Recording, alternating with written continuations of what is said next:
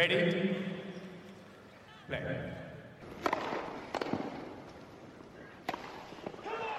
Herkese merhabalar. Raket Servisi hoş geldiniz. Ben Gökalp. Ben Anıl, merhaba. Anıl sesim güzel geliyor mu? Gökalp, e, sesin hiç olmadığı kadar geçen haftakinden daha iyi geliyor nedense. Evet, bizi özellikle YouTube'dan izliyorsanız e, zaten sesin güzel gelmeli. Çünkü mikrofonun üstü gözüküyor diyebilirsiniz. Ama gelin görün ki geçen hafta mikrofon aynen böyle duruyordu ama kablosunu takmamışım.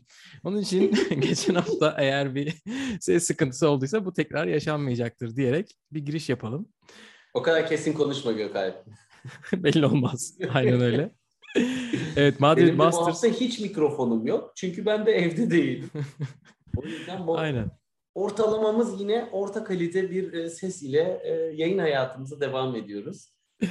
İzliyorsunuz, kanalımıza abone olabilirsiniz. E, hiç bunu demiyoruz Gökalp kanalımıza abone. Evet. Hep podcast Hemen devam ediyoruz. beğenebilirsiniz, abone olabilirsiniz, yorum yazabilirsiniz. Yorumları Bol bol okuyoruz, yorum cevap yapın. yazıyoruz. Biz burada çok atıp tutuyoruz. Karşı düşünceleriniz veya benzer yorumlarınız varsa e, yorumlardan karşılıklı atışalım, mentionlaşalım, e, kapışalım diyebiliriz. evet reklamları yaptık. Neyin reklamını yapıyoruz? Podcast'in, YouTube'un. Evet artık bir içeriye geçelim. Madrid konuşuyoruz bu hafta. Madrid'de olaylar olaylar. E, Ons Jabeur ve Carlos Alcaraz şampiyon oldular. Ama bizim tarafımızda da bir şampiyon var. Onun için Madrid'e geçmeden önce bizim haberlerimize başlayalım. İpek Öz, Bostad'daki Şampiyon! 25 binlik turnuvada şampiyon oldu.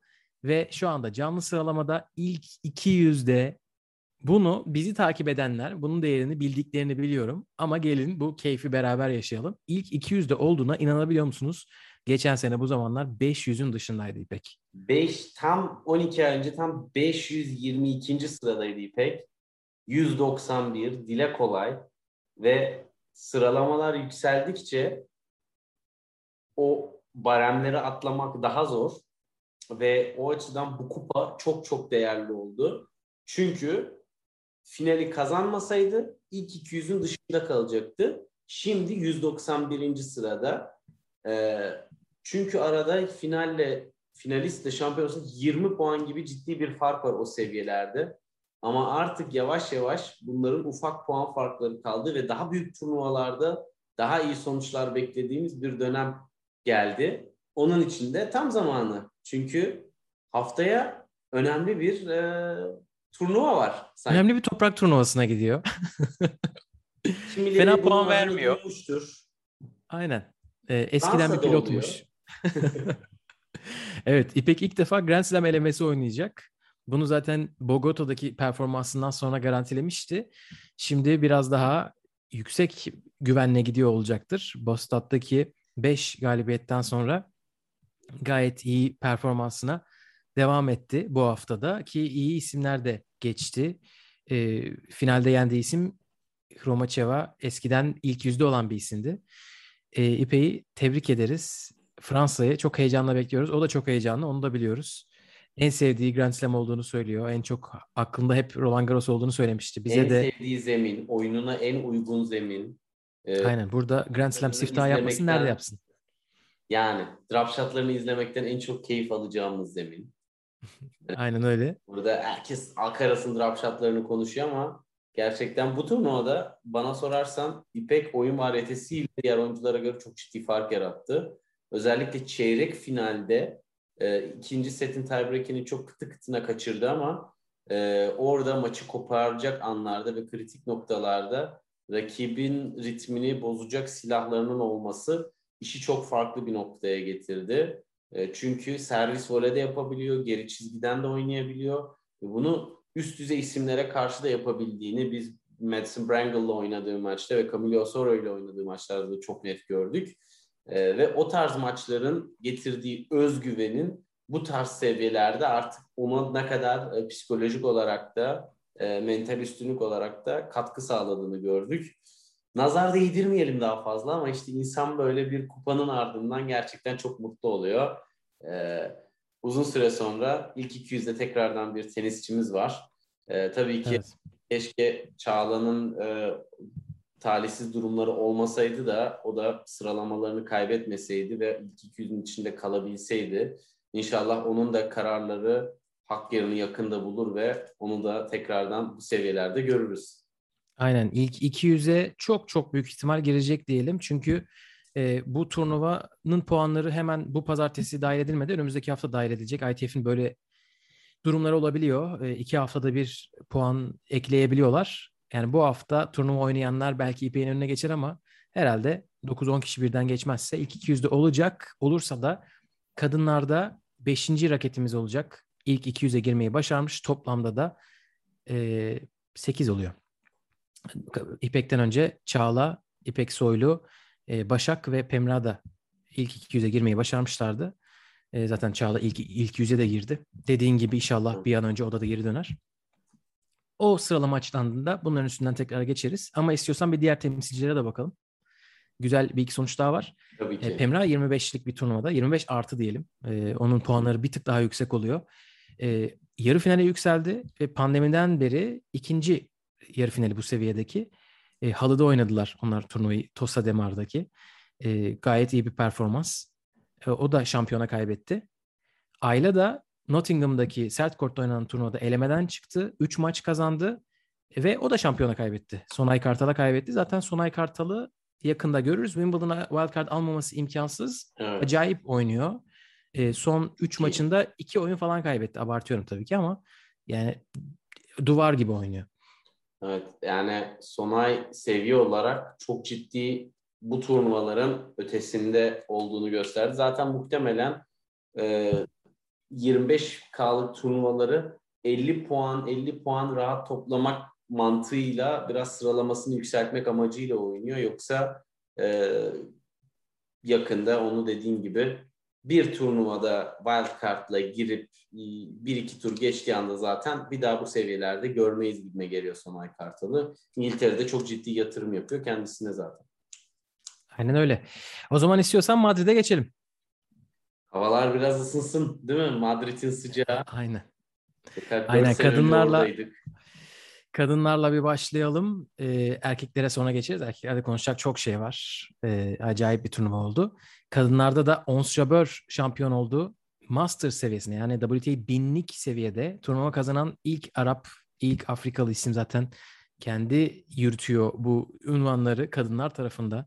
Çok büyük şeyler başarıyor. Hem Yani kendi kıtada yılın planına- sporcusu seçilmeli bence. İnanılmaz aynen şey yapıyor. Yoktan var et tenisi kıtada. Ve hep böyle çok yetenekli ama bilmiyoruz hani bu kadar fazla arka arkaya maç kazanır mı denen oyuncu kalibresinde. O, o kategorideydi belki bir sürü insan için. Bu sene, iki senedir belki de e, bambaşka bir tenis oynuyor. E, gerektiğinde o yapabildiği muhteşem yetenekli vuruşlardan biraz daha tek düzeye inip sayıyı kazanayım deyip böyle öyle maçlar alabiliyor artık. E, tabii oyun planına bağlılık, işte konsantrasyonla bunlar hepsi beraber oluşan şeyler. Burada Paolini, Gracheva, Benčić, Halep, Aleksandrova ve Pegula'yı geçti. Halep var bu isimlerin içinde. Pegula çok iyi gidiyor bu sene. Benčić'e karşı bundan önce maç kazanamamıştı. 2'de 0'dı. Aleksandrova'ya karşı oynadığı 7 maçın 6'sını kaybetmiş bu turnuvadan önce. Onun için gerçekten çok büyük bir turnuva oldu. Her açıdan. Yani Masters seviyesi ne olursa olsun işte Iga oynamadı. Ona rağmen hani her oyuncunun üst düzey oyununu zorladığı bir seviye. Dolayısıyla e, inanılmaz bir e, şey var. Evet yani oyununu incelediğimizde Ons'un gerçekten tabii ki Iga'nın bu yönünü, varitesini çok övüyoruz ama Ons'un senin de dediğin gibi oyununa kattığı çok fazla e, silahın yanı sıra vuruş istikrarı ve hata yapma oranının düşüklüğü de çok e, fark ettiriyor bence. Çünkü hani özellikle toprak zemindeki hata miktarının azalması e, bence çok ciddi fark yarattı. Bunun yanına bir de varyeteyi ekleyince formda isimlere karşı ciddi bir e, fark yarattı. Ama bakıyorum mesela hani e, Halep aslında çok iyi gidiyordu ve çok zorlu bir maçtı. O maçta izleyemedim. Oradan nasıl çıktı bilemiyorum. Ben o maçta açıkçası çok daha Evet, Halep, Kudermetova yani İstanbul finalisti Kudermetova. Badosa, Goff. üçüne birden set vermeden hatta 6-4'ten fazla oyunu kaybetmeden gerçekten. gitmişti. Yani şaşırtmam şaşırtmaya devam ediyor. Ama şunu da Evet. Iga bir bırakınca e, turnuvayı yine WTA çok karma çorba haline Evet. geldi yani. Evet evet inanılmaz bir dominans dominasyon vardı bu turnuvaya kadar. Katılmayınca bakalım Roma'da kendisini göreceğiz. En son 6-0 6-0'la final kazanmıştı Roma'da. Şiviyontek'i göreceğiz. Jabeur bu arada yine tabii o böyle konsantrasyon kayıplarını yaşayabiliyor. Bu turnuvayı kazanırken iki tane 6-0'lık set yedi. Hani onlara rağmen bir tanesi finalde olmak üzere. E, bir tanesi de ikinci turda Gracheva'ya karşı kaybetti 6-0'lık set. Onlara rağmen kazanmak herhalde o da kendi içinde övgü hak eden bir şeydir. Ya Ama tabii 6-0 neden kaybediyorsun da yanında getiren bir durum. kesinlikle ve e, hani 6-0 kazandığı setlerin sonrasında yani şöyle bir şey var. Hani 6-0 seti kaybederken sanki böyle biraz bir sonraki setin oyun planında ne çalışabiliri e, deneme yanılma yöntemiyle gidiyor ve bir sonraki sete çok agresif ve planlı başlıyor. Ama yine de tabii 6-0 bence çok Bir de tam ters tarafından da bir şey olabilir. İki tane 6-0 set kaybettiği setlerden önce 7-5 set kazanmış. Hani o önceki setlerin yoğunluğundan sonra biraz çok büyük bir Bir düşüş yaşıyor olabilir. O ikisi de olabilir. Ya bu genelde şeyde oluyor esasında. Ee, bir seti 7-5, 7-6 kaybettikten sonra ya en maksimum oyunumu oynadım, uf çok yoruldum deyip böyle bir sonraki sette zaten kazanamamla 6-0, 6-1 vermek daha çok e, gördüğümüz bir şey. Böyle iniş çıkışlar ama tabii ki Evet e, şampiyonu olabiliyor. ilerken çok farklı E, bir Burada oluyor. İstiyorsan kuradaki başka böyle ön plana çıkan isimlere de bakalım. E, Teichmann'la Aleksandrova yarı finale yükseldiler. E, seri başı olmamalarına rağmen. E, Teichmann şey dedi. Ben hani Barcelona'da antrenman yapıyorum. Barcelona'nın toprağıyla İsviçre'nin e, işte rakımı birleşmiş gibi hissediyorum Madrid'de. Onun için burayı seviyorum dedi ve de yarı finale kadar yükseldi. Çok iyi bir başarı. İstanbul'da da elemeden çok iyi geldi. oynamıştı. Yani Evet. sadece iyi bir formda geliyor Roland Garros'a gibi değil mi? Evet o İstanbul'da da iyiydi sanırım Graber'e kaybet, kaybetti. Ee, ki Graber o hafta zaten hayatın tenisini oynuyordu. Ee, oradan sonra bu başarı iyidir. Tabii Paris için Madrid çok direkt bir gösterge olmuyor. Ama göreceğiz bakalım.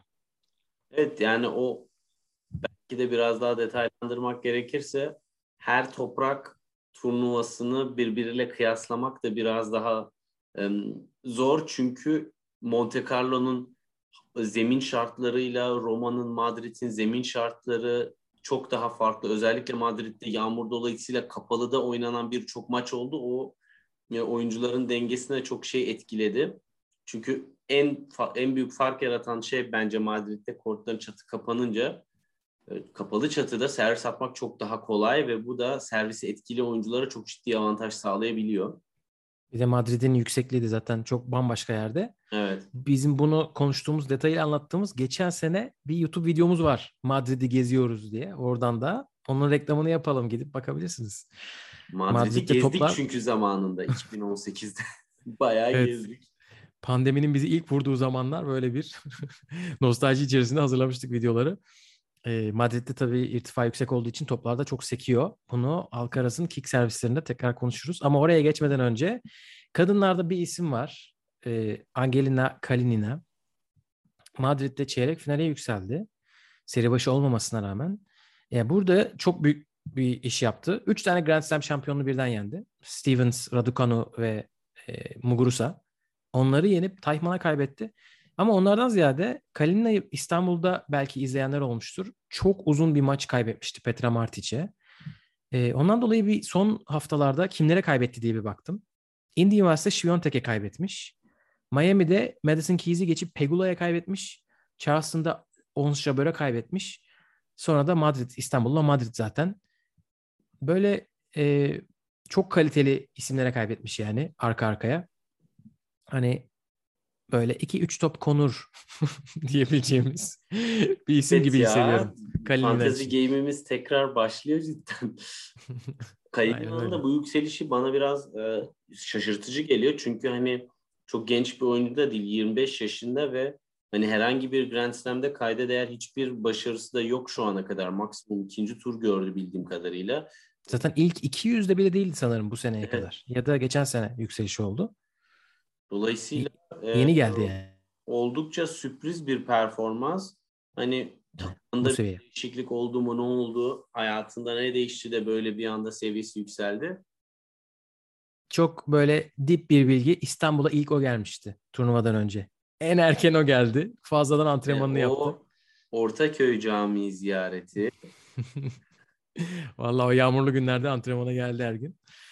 Ee, bu isimler dışında Muhova böyle geri dönüyor gibi gözüküyor. Bench'te çok güzel bir maç oynadılar. İkinci turda kaybetti. Andreescu iki tane çok iyi maç kazandı. Üçüncü turda kaybetti. Ve de 6-5 gerideydi ilk sette. Ee, Change'de burnu kanadı. Ee, ondan sonra böyle biraz uzadı, dengesi dağıldı derken 7-5-6-1 kaybetti maçı. Ama oraya kadar çok güzel maç oluyordu. Andreescu da bir şeyler yapar mı bakalım. Ee, Roland Garros'ta göreceğiz. Şimdi e, Roma'da da yan- yanlış bilmiyorsam Raducanu ile oynayacak. İyi, iyi bir maç bekliyor bizde orada. Aynen. İstiyorsan Yani- kadınları burada kapatıp erkeklere geçelim Madrid'de. Neler oldu, neler bitti. Ee, herkesin bildiği üzere Carlos Alcaraz acayip şeyler yaptı ve şampiyon oldu. Çeyrek finalde Nadal'ı, yarı finalde Djokovic'i, finalde de Zverev'i geçti. Arka arkaya acayip maçlar oynadı. İlk beşin üçünü aynı turnuvada yenen ilk teenager olmuş. Yani e, 20 yaş altı oyuncu olmuş. Nadal ve Djokovic'i aynı toprak turnuvasında yenen de ilk ve tek isim kendileri. Biraz Alcaraz över misin Anıl? Nasıl yapıyor bu çocuk bunları? Yok, hep, e, sanırım dördüncü hafta üst üste değil mi Alcaraz övüyoruz. Kapak fotoğrafımıza Alcaraz fotoğrafı bulmaktan ben yoruldum, o yorulmadı.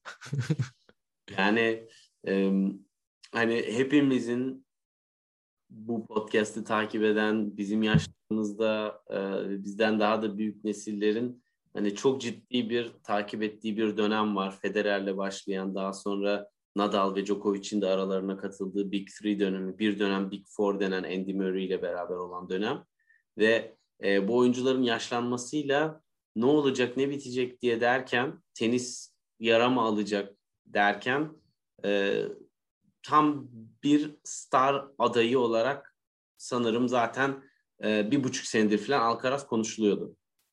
Ama tabii daha çok küçüktü challenger'ları toplarken E, ve hani biz Alcaraz'ı izlerken değerlendirirken hani hep böyle ya bak şöyle de bir özelliği var, böyle de bir özelliği var. Her seferinde yeni bir şey keşfediyorduk ve hani e, dikkat edersen bilmiyorum ben bundan bir sene önce biz Alcaraz'ın drop shotlarını falan pek konuşmuyorduk. Daha çok Evet. forenti konuşuluyordu. Forent'in işte dirseğini kırmadan Del Potro ve Federer gibi bütün vücudunun gücünü aktarabildiği şekilde vurabilmesi gibi bir konudaydı. İşte servis oyunu daha iyi değil ama işte returnleri şöyle e, iyi algılıyor. Gerçekten Djokovic kadar iyi algıları var ve erken alabiliyor. Önde alıp özellikle ikinci servislerden çok yüksek yüzdede puan çıkarıyor. Çünkü returnleri rakibin en rahatsız olacağı yerlere yollayabiliyor. Ondan sonra onun üstüne atletik yönü e, geldi. Bütün toplara yetişiyor ve inanılmaz hızlı hareket ediyor. Onun üstüne drop shotlar geldi. Onun üstüne şimdi boyu 1.95-2 metre olmamasına rağmen 210-215'lerde attığı servisler geldi ve bu bütün bahsettiğim yeni özellikler böyle ikişer üçer haftalık aralıklarla geldi. İnanılmaz garip bir şey. Ve bence hepsinden daha önemlisi hani bunların hepsi bir oyuncuyu taktiksel ve tekniksel olarak e, oluşturan bir e, olgu. Ama hepsinden önemlisi 19 yaşının 3 gün sonrasında veya 5 gün sonrasında yan- yanlış bilmiyorsam şu anda ve mental olarak turda gördüğünüz Big Three haricindeki bütün oyunculardan çok daha yüksek bir seviyede. Ve uzak ara çok daha yüksek bir seviyede. Bunu neden söylüyorum? Alcaraz bu turnuvada kazandığı Miami Masters'ta daha önce kazandığı kupalarda böyle maçları silip süpürerek kazanmadı. Deminör'e karşı çok zorlandı ama ondan sonra akşamında e, aynı gün akşamında Pablo Carreño'yu oyunu çok iyi tuttuğu için mahvetti. Cameron Norrie'yi net yendi ama inanılmaz çekişmeli oyunlar oynadı Miami Masters'ta. Djokovic'e karşı ilk seti 7-6 kaybetti. Çok e, ince bir şekilde ve Djokovic'i Djokovic'e karşı 7-6 ilk seti kaybeden oyuncu sayısı 100 ise 90'ı ikinci seti 6-0, 6-1 veya maksimum 6-2 kaybeder. Çünkü ben bu oyunumla ve her şeyimi verdiğim bu ilk sette Djokovic'e Djokovic'ten seti alamadıysam bir daha e, kolay kolay bir şey yapamam derler ve çökerler. Bu büyük oyuncu Nadal, Djokovic ve Federer'in en büyük özelliği zor setleri kazandıktan sonra rakibi çözümleyip mental olarak bitirmeleri. Çok Alcaraz işte bunu hem Nadal'a karşı aşmayı başardı sakatlığına rağmen Nadal maçında hem de Djokovic'e karşı yapmayı başardı. Bunu bu onu en özel kılan şey. Çünkü ben sanmıyorum ki bütün maçlarını 6-1, 6-2, 6-0 öyle aşırı dominant skorlarla kazanacak. Çünkü her zaman bir oyun planında bir değişiklik yapması gerekecek. O kadar farklı yönleri var ki. Yani rakip saldırgansa inanılmaz bir defansif özelliğini ortaya sokuyor ve rakibi bütün vuruşlarının riskini arttırmaya itiyor ve oradan sonra da hatalar gelmeye başlıyor. Oyuncu defansifse müthiş her açıdan üretebildiği güç ile bütün topları cezalandırıyor ve saçma sapan winner sayılarıyla maçı bitiriyor. Az hata yaparak üstelik. Ama bazı sekanslar oluyor. Çok basit hatalar yapıyor. Yani belki basit hata denmez ama normal rallide topu öyle bir vuruyor ki şöyle dışarı çıkıyor e, veya işte uzak mesafelere yanlış yerlere gidiyor. Ama bu bozulduğu anların veya bu hataları yaptığı anların hiçbirinde ne taktik planından kopuyor ne de özgüveninden bir nokta bir şey kaybetmiyor ve bunu en kritik, en zor, en stresli sayılarda bile yapmıyor. Ve 19 yaşında da. Dolayısıyla hani ya daha çok erken amma övüyorsunuz da sonra şöyle de oldu, böyle de oldu. Tabii ki bunları diyebilir insanlar düşünebilir ve tabii ki Alcaraz da bir insan ve e, ciddi bir sakatlıkla bütün oyun planını değiştirmek zorunda kalabilir, hareket kabiliyeti azalabilir, her şey olabilir. Ama işte bu bahsettiğim mental özellik o kadar önemli ve o kadar büyük ki onda 19 yaşında olmasına rağmen fiziki olarak bir sıkıntı yaşamadığı sürece mütevazılığı ve çalışkanlığı ile beraber gerçekten bir rol model, bir yıldız olma yolunda çok büyük mesafe kat etti ve o yüzden de birçok büyük isim çekinmeden kendisini Roland Garros'un favorileri arasında gösteriyor. Evet, e, bence başta söylediğin çok iyiydi. Hani her seferinde farklı bir özelliğini keşfetmemiz, e, yani bu bu yaştaki bir oyuncu için olabilir ama bu özellikler o kadar baskın ve o kadar önemli özellikler ki her seferinde şaşırıyoruz çünkü hepsi bir insanda toplanması çok uzun zamandır görmedik. Yani ben sanmıyorum 19 yaşındaki yani karşılaştırma tabii ki yapmak zorunda kalıyoruz. Çünkü Nadal'dan Djokovic'ten beri bu kadar genç yaşta bu kadar kazanan insan olmadı. 19 yaşındaki bir Djokovic'in mesela hem defansta hem ofansta bu kadar iyi olduğunu ya da Nadal'ın e, ben hatırlamıyorum. E, Kesinlikle iyilerdi. Hayır. Çok çok çok iyilerdi. İnanılmazlardı. Nadal sert kortta turnuvada kazanmaktan başka bir şey yapmıyordu. Federer'i Dubai'de deniyordu. Miami'de. İşte, e, Wimbledon'da set alıyordu. Aynen Miami'de yeniyordu. Ertesi sene Miami'de 2-0 öne geçiyordu. Yani öyle bir durumdaydı toprakçı denen adam. E, ama yani ya bu, bu da başka bir jenerasyon diyelim. Oyuncu jenerasyon olarak. Yaş olarak değil de oyuncu sürümü olarak bambaşka bir jenerasyon olarak karşımıza artık. Yani bu kadar her şeyin beraber olduğu çok oyuncu gelmez diye tahmin ediyorum. Ee, ve işin korkutucu tarafı üstüne eklenecek şeyler var. Hani o kadar Çok böyle değil. aa hiçbir şey kalmadı artık son noktadan da uzakta gibi e, büyük ihtimal senin söylediğin tevazu da varsa ki olmaması imkansız zaten belli oluyor. E, geldiği ekolden de belli oluyor biraz. E, o öyle devam edecektir. Herhalde bu hafta beni en çok etkileyen herkesi de senin de söylediğin gibi etkilemiştir. Mental taraf çok acayipti çünkü Nadal ve Djokovic'i arka arkaya bir toprak turnuvasında yenmek öyle yani istediğiniz kadar bahane bulun. İşte Madrid yüksekliğinden dolayı Nadal burayı sevmiyor. İşte Nadal da zaten daha yeni döndü. Djokovic en iyisi değil. e, hiçbirisi geçerli değil. Yani çünkü bunu hiç kimse yapamadı şimdiye kadar. Bu insanlar senelerdir bu fırsatı sunuyorlar diyelim Evet. oyunculara. Hiç kimse bunu yapamadı ve bunu e, ayak bileğinin sakatlandığı bir günde e, hadi çok kötü bir sakatlık olmadı diyelim ama psikolojik olarak dağılabilirsiniz.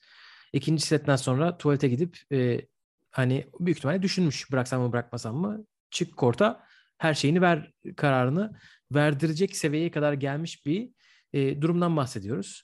Onu arkasında bırakıp ertesi gün 3 saat 35 dakikalık bir maç yapıyor Novak Djokovic'e karşı. Son set tiebreak'i Novak Djokovic'e karşı kim kazanamadı? Aklımıza bir isim geliyordur. Yani son set tiebreak kazanmak o kadar zor bir iş Djokovic'e karşı. Onu kazanıyor. Sonra da Zverev'e diyor ki yani abi sen de mi varsın? Hadi sen de gel diyor. Onun da bir 6-3 6-1 yeniyor. Çok acayip ve de Roma'yı haliyle şu anda pas geçiyor bu hafta.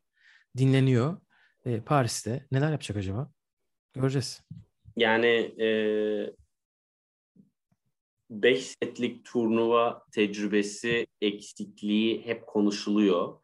E, çünkü şu anda yaptığı patlamanın başından beri e, özellikle 500'lük ve 1000'lik turnuvalarda büyük bir e, sükse yaptı. E, ama yani ben sanmıyorum ki bir maç ya bu kadar mental yönü kuvvetli bir oyuncunun best of five oyununa uyum sağlaması bence çok da uzun sürmez.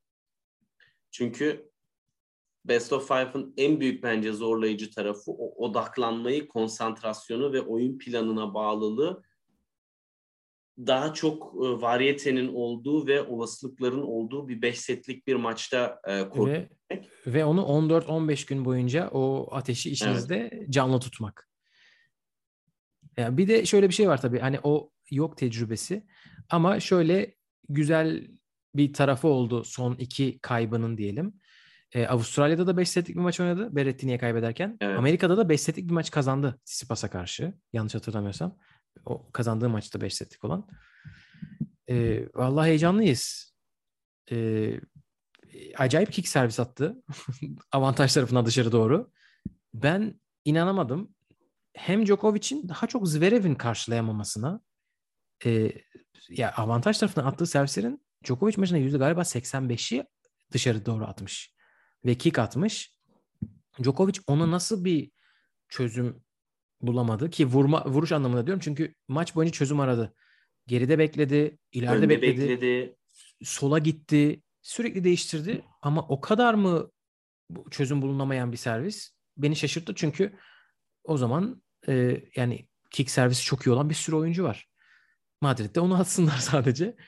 Beni biraz şaşırttı. Ben biraz e, change up da bekliyordum. Hani sürekli aynı yere atıyor artık Djokovic buna bir şey bulacak diye. Zverev maçında biraz daha o taraftan T'ye doğru attı.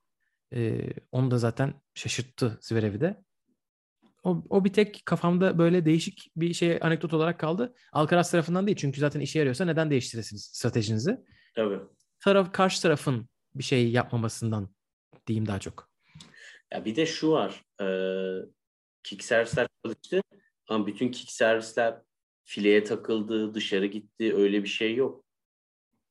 Artı bir vuruşlarına hazırlığı da kick servisi çok iyi kullanıyor. Çok iyi. Çok iyi. E, tek hareketli değil. O onun bir oyun bütünü olarak Doğru. değerlendiriyor. Çünkü mesela Djokovic çapraz denedi ki hani o kick servisleri çapraz vurmak biraz risklidir. E, çünkü paralel çok bomboş kalır ve oradan hemen winner gelir. Geri derin ve ortaya doğru yollamaya çalıştı.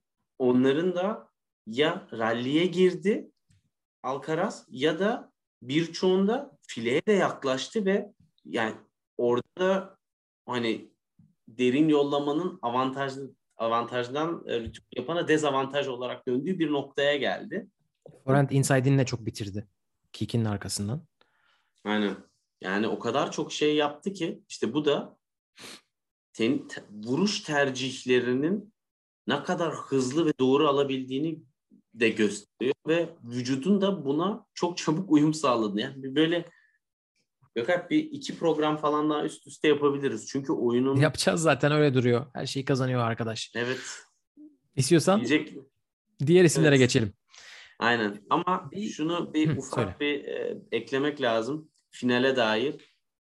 Hani orada Sezar'ın hakkı Sezar'a, Zverev'in hakkı Zverev'e organizasyon çok e, yanlış bir planlama yaptı. Hakikaten yani e, ondan önceki gün akşamın e, Cuma günü de sanırım 11, gece 11'de oynadı maçını Zverev. E, Cumartesi de öyle saçma sapan geç bir saatte oynayıp müthiş geç saatlerde yatağa girdi. Ve vücudun ritmi de tabii ki ister istemez o akşam seansından birden şeye geldi. Bu bir bahane değil. Zverev zaten hani seviye çok farklıydı ve tersi olsa bence Alcaraz yine alırdı. Ama Bu yeni bir şey değil bu arada. Hani e, ilk defa görüyor olabilirsiniz ama Madrid bunu senelerdir yapıyor. evet Bir erkekler yarı finalini e, akşamüstü seansına koyuyor. Akşam seansına kadınlar finalini koyuyor. Ve 22'ye o civara erkekler ikinci yarı finalini koyuyor. Yani bu senelerdir zaten neden bu kadar konuşulmuyor ben şaşırıyorum. Hatırlıyorsun biz Zverev Shapovalov maçı izlemiştik. evet Ee, yani bir zaten akşam seansı biletine sadece o ikinci yarı final ve kadınlar finali dahil oluyor. Çok geç bitiyor yani. Acayip bir saat. Ee, Allah için finali en geç başlayan turnuva sanırım. Lokal saatle 18.30'da başlıyor e, diyebiliyorum. Ee, ama yine de çok alakasız. Bunu istiyorsan biraz sonra konuşalım turnuva genel değerlendirmesi de yaparken. Çünkü program çok şey yapıldı, eleştirildi haklı olarak. evet Ee, bir Nadal konuşalım. Nadal'ın ilk turnuvasıydı bu e, Indian Wells'ten beri. Ee, biraz beklenene göre erken bazılarına göre dönüş yaptı. Üç de maç oynadı. Önce Kecmanovic, ondan sonra Goffin. Acayip bir maç. Üçüncü seti tiebreak'le biten. Ve de Alcaraz maçı. Ee, ben çok kısa söyleyeyim. Nadal'ın ilk Kecmanovic seti muhteşemdi. Ondan sonra bitti gibi. Yani o o pası o setten sonra görmeye başladık. Hem orada hem Goffin maçının tamamında ilk aldığı maç set de bence iyi değildi. Goffin de kötüydü. Ee, ama asıl Alcaraz maçında iyice ortaya çıktı gibi hissettim. Ama Madrid her sene söylüyoruz. Çok da bir şey değil Nadal için ki bu sene ekstra. Çünkü ilk defa oynuyor toprakta. Ee, bakalım Roma'da ne olacak diye sana pas atayım. Ben şunu çok merak ediyorum. Ee, maçlarını izlediğimde dediğine kesinlikle katılıyorum.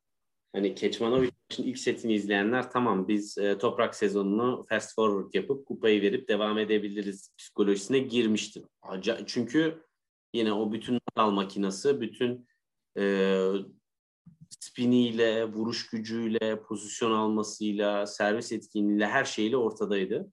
Ki Ketman kötü değildi bence o sette çok fazla. Bence de. Nadal ezdi geçti. Nadal. Aynen. Ama e, ondan sonraki maçlarda şu, ve özellikle hani Goffen'i kapatamadı ikinci sette. Gerçekten kendi kapatamadı. 6-3-5-3'tü galiba değil mi? Hı hı, 5-3'tü.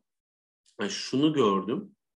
E, Nadal'ın en büyük özelliği tabii ki e, ne olursa olsun yüksek spinli ve derin vuruşlarıyla rakibini kortun çok dışına atıp açıya göre ya kortun gerisine de ya da yanlarına ve ondan sonra boş alanı yaratıp rakibe zaman bırakmamak e, ve boş yere topları bırakmak gibi e, bir özelliği var. Ve bunun yapmak için ama çünkü çok yüksek spin ve çok yüksek güç için topa doğru pozisyon almak gerekiyor. Bana öyle geliyor ki hala hareket kabiliyetinde çok rahat değil. Çünkü top doğru yere geldiğinde iyi topa vurabilirken biraz açılar genişleyip hareket etme ihtiyacı arttığında topların derinliği azalıyor. E, top istediği kadar yüksek spinli gelsin. Kortun ortasına düştüğü zaman rakibi o kadar güzel bir orta oluyor ki o. Herkes wow Goffin nasıl oynuyor demeye başladı. Ama orada Goffin'i oynatan esasında Nadal'dı. Çünkü toplar o kadar derin değildi, etkili değildi. Rakibi kortun içerisine sokup atak oynamaya elverişli bir oyuna dönüştü bir anda.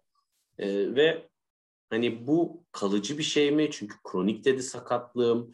Ee, bu eskiden beri var. Hani topallarken beni görebilirsiniz ama hani Nadal'ı sen de ben de şahsen gördük öyle her daim topallayan bir insan değil esasında. Hani bu konuda belki bir şeyleri de anlatmak istemiyor. Ama 3 saatlik bir her maçtan sonra top alıyor olabilir. Yani şu an evet. İşte, Yo- Yok bence çok uzun süredir de olabilir. ha. Bir maç çıkışı tabii koridorda karşılaşmış kendisiyle. Ama e, Roma bu anlamda bence önemli son ve çok önemli bir indikatör olacak. E, Roland Garros'tan Nadal'dan neler bekleyebileceğimize dair. E, yine de prime bir Nadal'ı kaç set izleyebiliriz? İki tane zor maç oynasa üçüncü maçta ne olur? Kestirmek güç. Grand Slam'de bu fiziksel yük oldukça yüksek oluyor. Maç sayısı ve tempo ve süreç açısından çünkü. E, Djokovic çok değerli toplu gözüktü. Böyle diyoruz ama tabii sadece iki maç yaptı. Hani yarı finale çıkmasına rağmen. Çünkü Madrid ve Roma'da bay var ilk turlarda. ilk 8 seri başı için. Bir de Andy Murray maçtan çekilince e, sadece Monfils ve Hurkaç maçlarını izleyebildik. Çok bir test olmadı.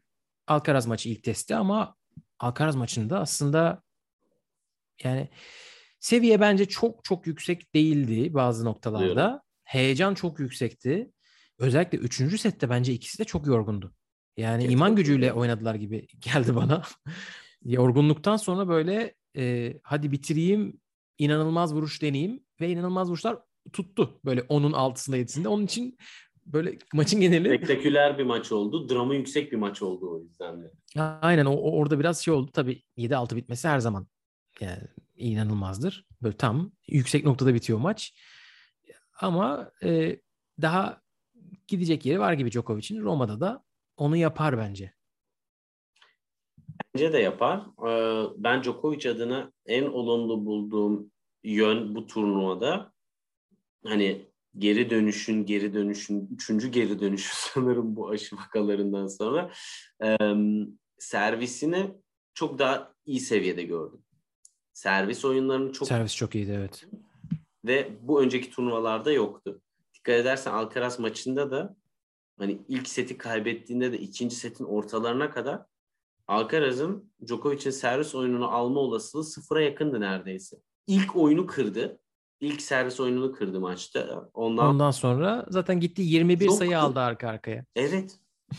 Ve e, hani bu Djokovic adına bence bu turnuvadan alacağı en önemli kazanımdır. Çünkü zaten hani Djokovic seviyesindeyseniz buraya kupa gözüyle değil Grand Slam şampiyon Slam kupalarına giden yolda yani bazı normal oyuncular antrenmanda bu turnuvalara hazırlanırlar. Onlar bu turnuvalarda Slam'lere hazırlanıyor gibi biraz daha. Tabii ki bu işin biraz egzeceri tarafı tabii ki çok önemli ama hani buradaki kayıp dram değil mesela Djokovic için. Yani bu Tabii. uykularını kaçıracak. Eyvah nasıl yenildim ben burada Alcaraz'a yenecek bir şey denilecek bir şey değil. Tam tersi Alcaraz'la oynadım. Çünkü ilk kez oynadılar. Ee, ve bu adamı nasıl çözebilirimi şu anda kafasında çalışıyor. Tabii. Ki çok fazla şey de yaptı. Mesela şey Alcaraz'ın forentine çok güzel forent çaprazlar vurdu. Ve forentine çok saldırdı. Oradan çok puan çıkardı. E, servisi çok iyiydi. Orada Madrid'in var mı bilmiyorum etkisi. Hani o servis zaten bir yükseliyor genel evet. anlamda. E, yani bir de tabii çok kendisi için rutin olabilecek backendler kaçtı mesela önemli noktalarda. Onlar olmaz Roland Garros'ta. Hani bu tamam ama Djokovic, Nadal bunlar yükselecekler. Şartriye'de olmuyor öyle işler bence de. Aynen. Ve heyecanla bekliyoruz bakalım. Bence ben de heyecanla bekliyorum. Göreceğiz. Yani Djokovic için de daha söylenecek çok şey var. Fakat e, o zaman da başka hiçbir şey konuşmamış olacağız. Aynen. Bir Madrid'i genel kısa kısa birkaç şey konuşalım. Yeni sahip ve yeni turnuva modundalardı. IMG aldı bu sene turnuvayı. Ee, böyle yeni bir sahip olunca bazen logo falan değişiyor. Bu sefer Hiçbir şey gördüğümüz şey kupa değişti. ee, iyi niyetli Antep fıstığı kabı olarak nitelendirebileceğimiz. Evet, o başka benzetmelerin de oldu. Niyet, e, belirtisi çok önemli. Aynen başka benzetmelerin de olduğu kupayı e, gördük. Göreceğiz de Madrid'in kupayla imtihanı devam ediyor. E, bir o var. E, bir tabii yeni sahip IMG'den dolayı bu sene davetiyeleri böyle IMG oyuncuları almıştı. Onu da konuşmuştuk. E, bir sürü IMG oyuncusu. Herkes anladı. Monica Puig'i hala anlamadım e, geri dönüş turnuvası olarak ona da bir wildcard vermişler. Maç programı çok konuşuldu. Özellikle kadınlar e, programı. Senelerdir böyle Madrid'in bu sene iyice göze battı. Kadınlar birkaç gün erkenden başlıyor. ve erkeklerden bir önceki gün bitiriliyor. Böyle değişik bir şey yapılıyor. Böyle arka arkaya oynuyorlar perşembe günü başlayıp. Sonra aralar veriliyor. Böyle akşamlara konuyor. Ee, çeyrek erkekler çeyrek final oynarken kadınlar pardon erkekler galiba ikinci tur oynarken kadınlar yarı final mi ne oynuyorlar? Tabii tabii. Alakasız bir düzen. Ee, bir de bu sene ilk defa e, challenge sistemini uyguladı Madrid. E, bu yeni e, sistemde, Hawkeye'de değil, toprakta geçerli olan sistemde. E, ve orada da e, sınırsız hakkınız oluyor. Böyle değişik ilk defa izlemiş olduk. Sanırım sadece merkez kortta vardı. Ortaya karışık sundum. Yorum yapmak istediğin olursa bekleriz efendim. Ben challenge sistemini beğendim. Fox'teni de bence esasında keşke bütün turnuvalar uygulasa. Çok daha ikna edici ve e, kaliteli bir sistem. E, ve hani aslında tabii işin gittiği nokta live e, Hawkeye e, tarafı ya. Hani burada bana sorarsan bu Fox'tenle çok daha e, ikna edici bir şekilde yapılabilir. E, çizgi hakemlerin olmadığı organizasyonlarda. Ama e, genel turnuva takvimi bence de neden Çok anlamsız. bu noktada hiçbir şey yapmıyor. Abi yap o zaman çok istiyorsan yay iki haftaya. Ama yani şey çok saçma. O bak, Perşembe bitirsin maçları daha iyi ama tabii o ticari olarak değil. İşte yayamıyor da büyük ihtimalle başlıyor. önceki hafta ATP turnuvalarını takvimini değiştiremiyor. Çünkü orada Münih'le bir turnuva daha oynanıyor. Ee, kadınlarda turnuva yok o hafta. Kadınları erkenden başlatabiliyor ama erkeklerde turnuva olduğu için başlatamıyor. Belgrad var. Ee, aynen Belgrad var. Ama kadınlar maçları kaynıyor. Yani önemli kadınlar maçları, çeyrek, yarı maçları kaynıyor. Mesela erkekler çeyrek finallerin tamamını merkez kortta oynarken kadınlar çeyrek finalleri erkeklerde çok yoğun bir döneme denk geldiği için ikisini merkezde oynuyorlar, ikisini dışarıda oynuyorlar. Yarı final kaynıyor. Çünkü erkekler yarı finalleriyle aynı zamanda olmadığı için çok fazla maça gidiyor. Final bile en son Djokovic Alcaraz maçının yorgunluğundan sonra o da kaynadı bir nebze. Valla ben de e, bir mantığa oturtmaya çalışsam da oturtamıyorum. Zaten Madrid'den başka farklı zamanlarda başlayan kadın erkek karışık turnuvası yok bildiğim kadarıyla. Bir Madrid bu hengamede. Valla ben de anlamıyorum açıkçası. Zaten Roma'yla bu kadar yapışık olması da bana çok doğru gelmiyor. Genel olarak turnuva takvimi zaten çok sıkışık. Ee, yani aslında insan oyuncuları biraz şey itiyor. İyi bir Madrid geçirdiysen Roma'yı pas geçmelisin. Yoksa e, Roland Garros'ta fiziken bir şeyler başaracağım varsa da başaramazsına geliyor. Evet aynen öyle. O zaman Roma yap diyelim. Birkaç e, neler oluyor neler bitiyor. Şivontek dönüyor mesela. Nadal'la Djokovic bol bol konuştuk onun için onları burada tekrar konuşmamıza Pas gerek yok. Sadece aynı yarıdalar. Yani yarı finale yükselirlerse yarıda karşılaşacaklar. Alcaraz çekildi. Onu söyleyelim hemen. Alcaraz çekildi. Osaka sol aşırı sakatlığından dolayı çekilmiş. Bir de Demek ki Madrid'de de bir derdi varmış onun da Gökalp. Yani çok net kaybetti Madrid'de ama demek ki bir sıkıntısı varmış. aynen e, bir de e, Wawrinka döndü ve uzun zamandır ilk tur galibiyetini aldı. Çok uzun zamandır ilk Masters galibiyeti. E, ilk turda Opelka ne kadar kötü kura çekmiş görüyorsunuz. E, ona da yazık çünkü geçen seneden yarı final puanları vardı. Riley Opelka'nın burada. O da bir düşüş yaşayacak. Biz tabii işin Wawrinka tarafındayız. Keyiflendik. Ben keyiflendim. Maçı da izledim. Çok da e, özellikle tekniğine tabii ki ayak zamanlama, e, kondisyon onu Belka maçında değerlendirmek çok doğru değil. Maçta zaten onu göster gösteren bir maç değil. Ama e, vuruş zamanlaması, returnleri çok çok iyiydi. E, özellikle tekel backhandleri. Bir kısmı böyle e, etkisizdi ama sonra o Wawrinka backhandlerini yer yer gördük. Ben genel olarak çok beklentimin üstünde bir seviyede gördüm ve Roland Garros'a kadar biraz daha da form tutarsa sevdiği bir turnuva diyelim. Biraz kupa falan da kazandı ya orada. Ee, güzel bir ortamı var. Yani team'den daha çok Wawrinka'nın bir sürpriz yapma olasılığını yüksek görüyorum.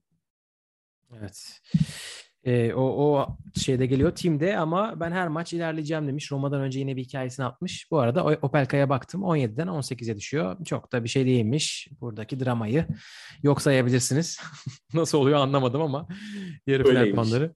Aynen o kadar da yüksek demiş. 360 puan düşecek. E, bir de haberler yapalım ve kapatalım istersen. Çok tamam. Garip bir haberimiz var. Yani bu eski bir haber. Nisan sonunda oldu bu. Ama Boris Becker e, hapse girdi. 1985'te 17 yaşında Wimbledon'da şampiyon olan e, efsane eski tenisçi e, Boris Becker e, borçlarını ödememek için öyle anladım e, varlıklarını sakladığından dolayı 2,5 milyon poundluk varlığını sakladığından dolayı e, iki buçuk yıllık bir hapis cezası ve bunun 15 ayının gerçekten hapiste geçeceği söyleniyor. İlk haftadan da böyle zaten Boris Becker İngiltere'de çok uzun zamandır yaşadığı için İngiltere'nin böyle tabloid böyle Her magazin yerde. ağırlıklı gazetecileri hemen zaten çok fazla haber yapmışlar. Hapishanenin içinden de işte ilk hafta yemekleri beğenmedi falan filan gibi yeme böyle haberleri falan paylaşılıyor. Bu geldiğimiz nokta inanamıyorum. Sanırım savunmasında bir noktada e, onun prestiji için çok büyük bir kayıp olur gibi şeyler söylemişler avukatları. Bir daha iş bulamaz gibi şeyler söylemişler. İronik olan e, Eurosport sanırım hapisin içinden yayına katılması için girişimlerde bulunuyormuş. E, yani nasıl böyle bir şey olabilir ben inanamıyorum ki sanırım bu hayatın ilk defa olmuyor. Almanya'da da bu tarz bir şeyle e, yüz yüze kalmış 2000'lerin evet. başında. E, yani bir iflas beyannamesi olmuştu. Onlar bunlar hiç parası yok, çok borcu var, şöyle böyle. Ama yani yani şaşkınlıkla karşılıyoruz. Bu kadar teniste başarılar elde etmiş. Marka değeri yüksek. İşte Alman tenis Davis Cup takımının kaptanlığını yapan ve e, Djokovic'in antrenörü antrenörlüğünü yapan e, bir ismin parayı bu kadar mı kullanmayı becerememesi gerçekten ilginç. Evet çok garip. Bakalım ne olacak ama işte e, en azından bu, bu tarz isimleri de yani finansal suçlardan hapse girme olasılığı genel olarak düşükken bunun olması bence e, bir celebrity olması toplum adına bence iyi bir örnek. Çünkü finansal suçlardan insanlara çok ciddi yaptırımlar gelmiyor genelde. Ben çok detaylı okuyamadım ama sanırım çok fazla şans verilmiş ve her seferinde e, şansını suistimal etmiş gibi bir yargı var anladığım kadarıyla ve e, hani savunmasını da neyse çok işin içine girmeyelim ama e, burada biraz sanırım hani affedilirmiş ama bu kaç defa oldu gibi bir şey söz konusu olabilir Beker için. Bakalım çıkacak mı? Evet bu sene diğer haberde bu sene çok emeklilik yaptı be. E, tabii yaşlar e, yükseliyor. Onun için bu isimler belki eskiden çok 4-5 sene önce ayrılırdı eskiden olsa spordan ama bu haftada G. Simon tenisi bıraktığını açıkladı. Önceki hafta konuşamamıştık. Kevin Anderson açıklamıştı. E, onlar G. Simon senenin sonunda bırakıyormuş. Kevin Anderson konusunda emin değilim.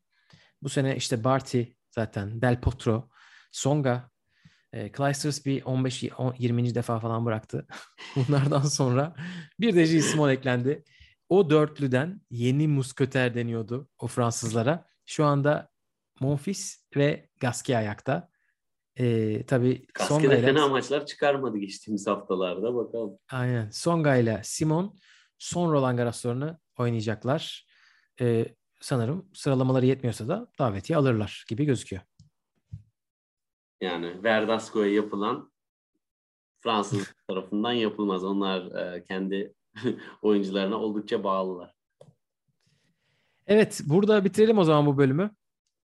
Bir sonraki bölüm e, bakalım Roma'yı konuşuruz. Neler yaparız? Yok abi bir sonraki bölümü nereden konuşacağız? Ee, bilmiyorum. Onun için ee, ama hayırlısı diyelim. Hayırlısı. Gönül istiyor ki evrene pozitif mesaj yollayalım. Gönül istiyor ki Paris'ten konuşalım Anıl. Ee, gidebilirsem. Buradan başkonsolosluğa sesleniyorum. Gidebilirsek biz de Amerikan orada olmaya başkanı dahil herkesi devreye sokacağız. O bize gelecek. Aynen. Ee, bakalım inşallah oradan seslenebiliriz size. Londra merkezden Ozan'ın başına gelenin senin başına gelmemesi dileğiyle. İnşallah aman Allah korusun diyelim ve de bir sonraki bölüm görüşmek üzere diyelim. Hoşçakalın. Hoşçakalın.